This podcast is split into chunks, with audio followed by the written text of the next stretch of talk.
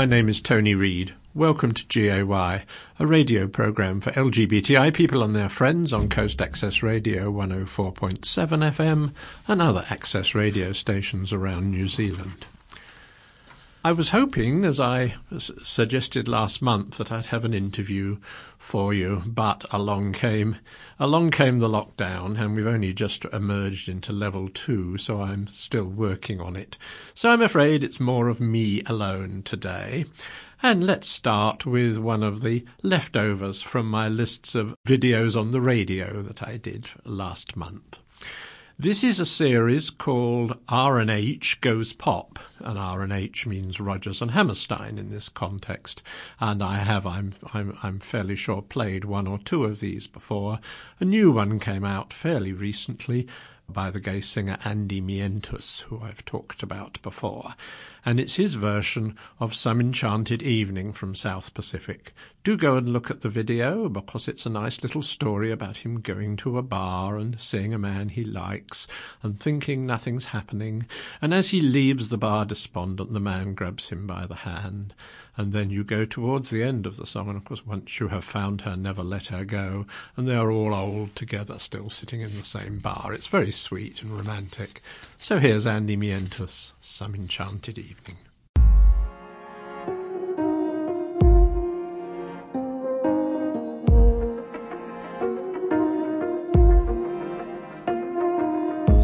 enchanted evening, you may see a stranger. You may see a stranger across a somehow you know,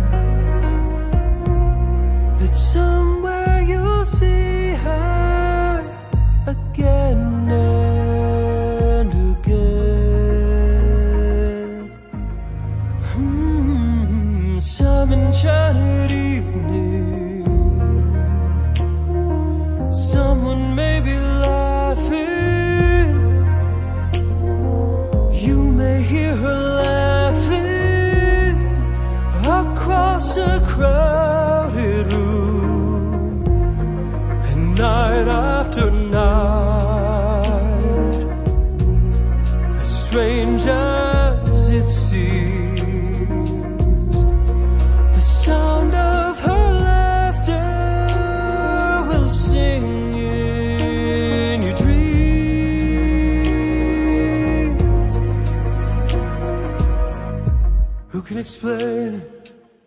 Who can tell you why? Fools give you reason.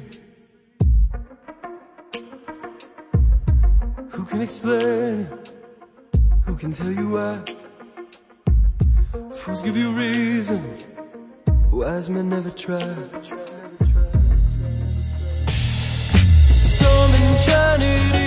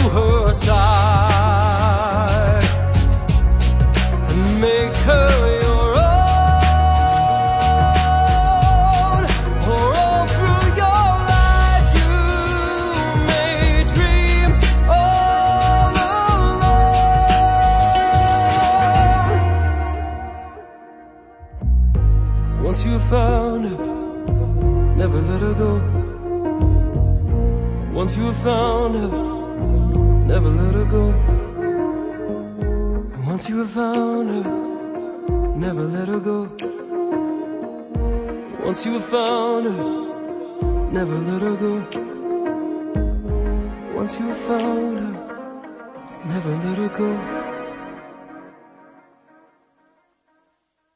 However, my main topic today concerns uh, concerns the composer Benjamin Britten and uh, and some of his relationships. I, as you're probably aware, I do a music program on Afternoon Delights as well, and I'm in the process of planning a program of Benjamin Britten songs. And I've got this great big biography, uh, the centennial biography from 2013 uh, by a man called Benjamin Britten, A Life in the 20th Century by a man called Paul Kildea, which is a veritable gold mine of information. And as I was preparing, I thought, this is, I've got far too much to say. There won't be time for the music, and that's what the programme largely is.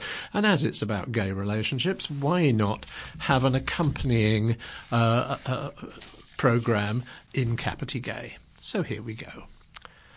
Uh, Benjamin Britten was probably the most celebrated and significant English composer of the 20th century. He was born in 1913 and died in 1976. Uh, one of the things he's famous for is his main gay relationship with the tenor Peter Pears. This was also a very significant music partnership central to Britten's creativity. But he also had a large no- uh, a number of crushes on teenage boys. Again, this was partly musical because of all the stuff he wrote for boys' voices, but this has created a problem for some. However, a man called John Bridcut produced a documentary, which he later turned into a book, called Britten's Children, which ran in which appeared in the early years of this century. And many of the boys were, of course, still alive, and they all spoke respectfully and enthusiastically of their friendship with Benjamin Britten. Their only regret was that this friendship was often terminated rather abruptly when they grew up or when their voice broke. But Britten was uh, was an expert at terminating all sorts of relationships, so he didn't treat them particularly badly compared to anybody else. He went to the Royal College of Music in London and emerged in the 1930s, all, um, already as a promising young composer in that decade, he was very influenced by by some gay friends. The poet W. H. Auden, with whom he worked a lot in the 1930s and early 1940s, and the writer Christopher Isherwood, a gay man who was as out as you could possibly be in the 1930s, who was a big personal influence.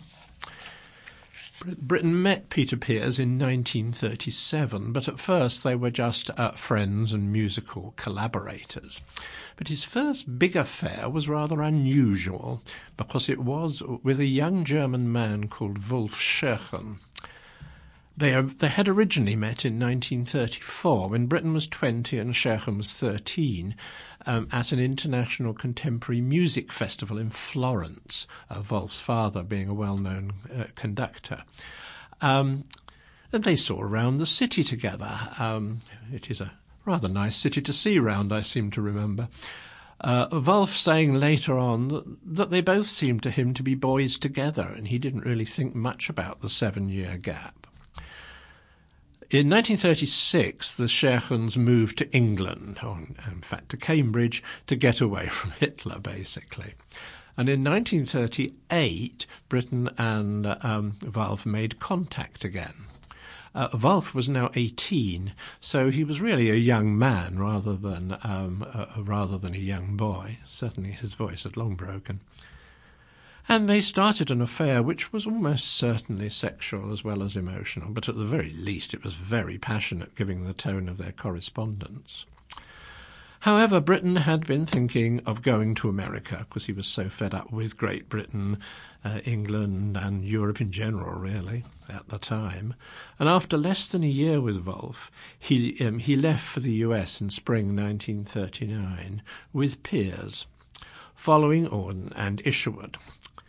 He had already started a new song cycle with orchestra called Les Illuminations, set to rather exotic and erotic poems by Rimbaud, a gay French poet famous for his affair with Paul Verlaine.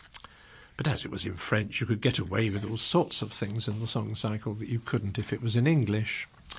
He finished the cycle in the US, but it was first performed in London in early 1940 by a Swiss, a Swiss soprano called Sophie Wyss, um, who had premiered a number of, uh, uh, of his other works in the 1930s. And one movement of this was specifically dedicated to Wulff. It's called Antique, and it's typically um, graphic, rather. I'll give you a translation. Graceful son of Pan, round your brow, crowned with flowers and berries, your eyes, precious spheres move, stained with brown lees. Your cheeks are hollow, your fangs gleam. Your breast is a cithara, chords chime in your pale arms. Your pulse beats in that belly where a double sex sleeps. Walk at night, gently moving that thigh, that other thigh, and that left leg leaves little to the imagination, really. Um, anyway, I'm going to play you um, Antique, and I discovered I had four recordings. One soprano, as it was originally written for, um, and but three tenors. Uh, Pears fairly quickly took took control of the cycle, at least in the U- in the US, and persuaded Britten that he was much better at it than Sophie. Um, so I'm playing a, a fairly modern recording by, by an English tenor called John Mark Ainsley partly because um, when I was checking his Wikipedia article, I discovered that he was that he's gay as well. Uh, so it's most appropriate for this program. He entered into a civil partnership with an organist called William. So, Antique from uh, Les Illuminations, sung by John Mark Ainsley.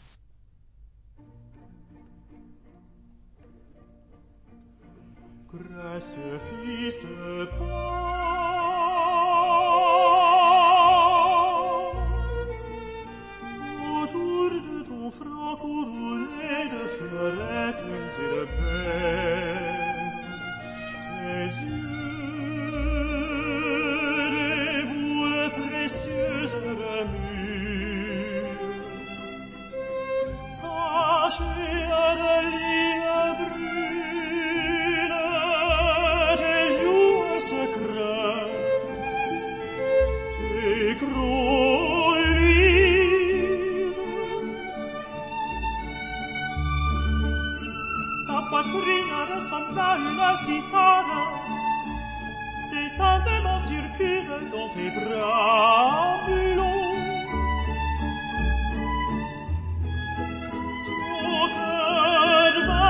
是否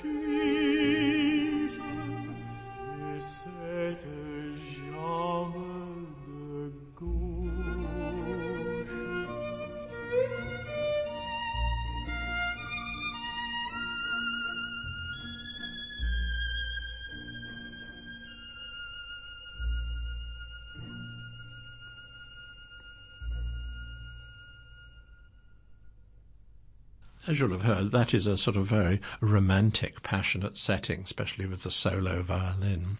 And in, after he went to the US, the passionate correspondence did still continue with Wulff. But Pears was clearly playing a, a waiting game, and their friendship um, had developed by the end of 1939, and they cemented their love in Grand Rapids, Michigan, of all places, towards the end of the year. They were then together for over 35 years until Britten's death. Um, and after that, most of the vocal works uh, were written very specially for Pears, which is why when I do my music program, I'm going to have a hell of a lot of tenors. Wulff, in the meanwhile, had did, did have a bit of a rough time. After war was declared, he was interred for a while as an enemy alien. Um, uh, both both Britain and New Zealand having difficulty spotting the difference between anti-Nazis and Nazis. He was interred for a while, um, and he was sent to Canada as part of that. This rather toughened him up. And when Britten returned to England in 1942, the relationship was clearly over. He didn't really like the new Wulff so much. Um, Wulff joined the British Army as a bomb disposal expert, um, took an English name, and married. In 1976, he briefly reappears on the scene at the end of Britten's life. It was well known that Britten was terminally ill, so Wulff sent birthday greetings to him for his last birthday, which was only a few weeks before he died. Pears sent a very charming reply. But then he was traced down and interviewed by Bridcut for Britten's Children. At this time, he was a great grandfather in his 80s, living in Australia for some obscure reason. He very fondly recalled his friendship with Britten, but was clearly embarrassed by the pretty irrefutable evidence that the relationship went rather further than friendship. Um, there's a lovely quote by Adam Mars Jones in his review of Britten's Children in The Guardian from 2006, which I will read. The elderly Scherchen seems, seems baffled by the intensity and forwardness of his letters. Obviously, octogenarians with seven great grandchildren may not enjoy rehashing the adventures of their youth. Still, it seems fair to say that if the love of men was in Scherchen's case the path not taken, he trotted happily somewhere along it, enjoying a number of delightful picnics before he doubled back. I rather like that, that imagery. Wulff died in 2016, aged 96. Let's hear Pears singing Britten now. We've got her here. Um, starting during his time in the US, Britten had made uh, um, ar- arrangements, mostly for voice and piano, of of folk songs, normally but not exclusively British folk songs. Um, his versions were developed far more than most other folk song arrangements, with clearly contrasting accompaniments in particular. So here is a 1961 recording of possibly the most famous folk song of all, which they very often perform together. The Foggy, Foggy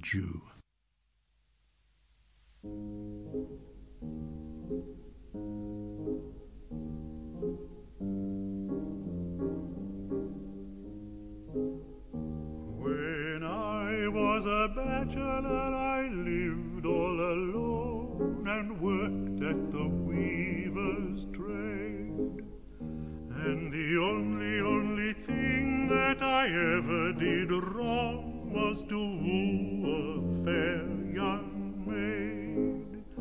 I wooed her in the winter time and in the summer too. And the only, only thing I did that was wrong was to keep her from the foggy, foggy dew. One night she came to my bedside when I lay fast asleep. She laid her head upon my bed and she began to weep. She sighed, cried, she damn near died. She said, What shall I do? So I hauled her into bed and I covered up her head just to keep her from the foggy, foggy dew.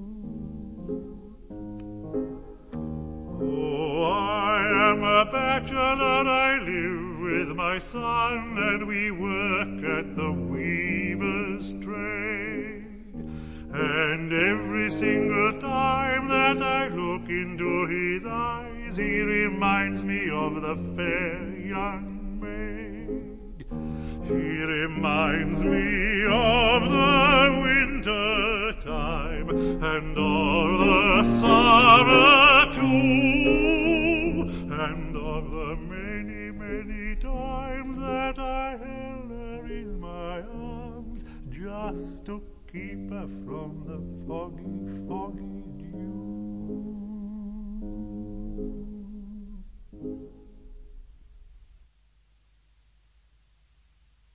When that was first published in the late 40s, it caused quite a scandal, actually. Sort of a, a bachelor living with his bastard son. Shocking. Um, as I said, Wulff was, was really the only other close relationship in his life apart from Pears. Uh, but there were a number of friendships with boys, especially ones who performed his works. Most famous of these was the actor David Hemmings, who, as a very precocious 12 year old, played the child Miles in the opera Turn of the Screw, based on the novella by Henry James that this premiered in Venice in 1954, and there was a recent production even in New Zealand of this. Uh, description of um, of the relationship is rather good, so I'll um, so I'll quote from that. Of all the adolescent boys in Britten's life, David Hemmings came closest to upsetting the balance in Crag House and its successor, the Red House, the, the, the, the home that Britten and Pears had. Whenever he was asked, which was quite often, the adult Hemmings took great pains to exonerate Britten from any inappropriate behaviour. Without doubt, there was love and infatuation on both sides of the relationship, which had intensified in the two months leading up, leading up to the premiere. The 12 year old Hemmings living with Britten in Aldeburgh. Uh, Britten would tousle his hair and kiss him on his head or cuddle him and Hemmings would come and sleep in his bed when scared by the unrelenting crashing of the North Sea against the shingle, or when he was lonely, or just for the hell of it. Hemmings père had dispatched his son to Aldeburgh with the fatherly observation, You know he's a homo, don't you? which turned out to be a redundant warning. There was concern, however, from other people, including um, um, including even Pears, um, who later admitted he had been worried by the closeness of the of the of the friendship. But Hemmings did not see it this way. Was he infatuated with me? Yes, he was. He was a gentleman. There was no sort of overt sexuality about it whatsoever. It was a very kind and loving and very gentle relationship. Moreover, had Britten tried anything on him, I think it would have embarrassed him a damn sight more than it would have embarrassed me at the time. He was more than able to look after himself. Hemmings was, of course, interviewed in Britten's Children uh, where he said more or less the same things as I've just quoted from the Kildea biography. Uh, and was actually quite the star of the show, really. One delightful part of the interview is where he gets quite excited by his appreciation of Britten's music, in particular his, fav- his favourite piece, The Young Person's Guide to the Orchestra, which he also chose as his Desert Island disc. This work from 1946 is a set of variations on a theme of the English 17th century composer Henry Purcell. Each instrument of the orchestra has its own variation, and the orchestra is then put back together, as it were, in a final fugue, starting with the solo piccolo, then the other woodwinds, the strings, including a harp solo, brass and percussion. By this time it is getting quite noisy, and at the climax the theme triumphantly returns to conclude the work. You can see Hemmings in a rather in a rather nice little YouTube video um, of his interview, waving his arms to the music as he describes it. And when the and when the theme returns, that's the champagne moment. Effing great. So let us close with the final fugue from the Young Person's Guide to the Orchestra, as I agree with with David Hemmings that it is indeed effing great.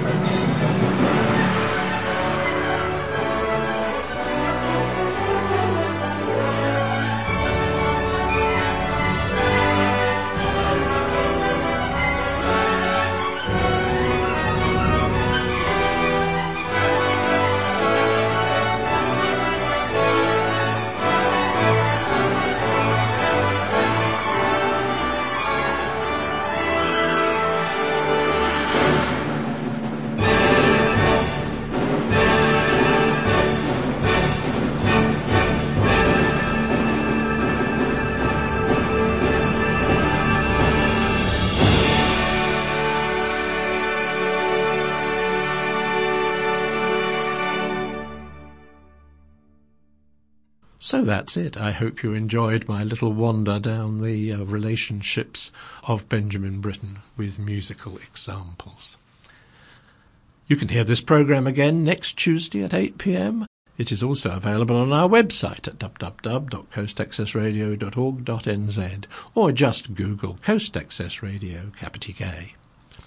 This is Tony Reid for GAY on Coast Access Radio 104.7 FM and other access stations around New Zealand.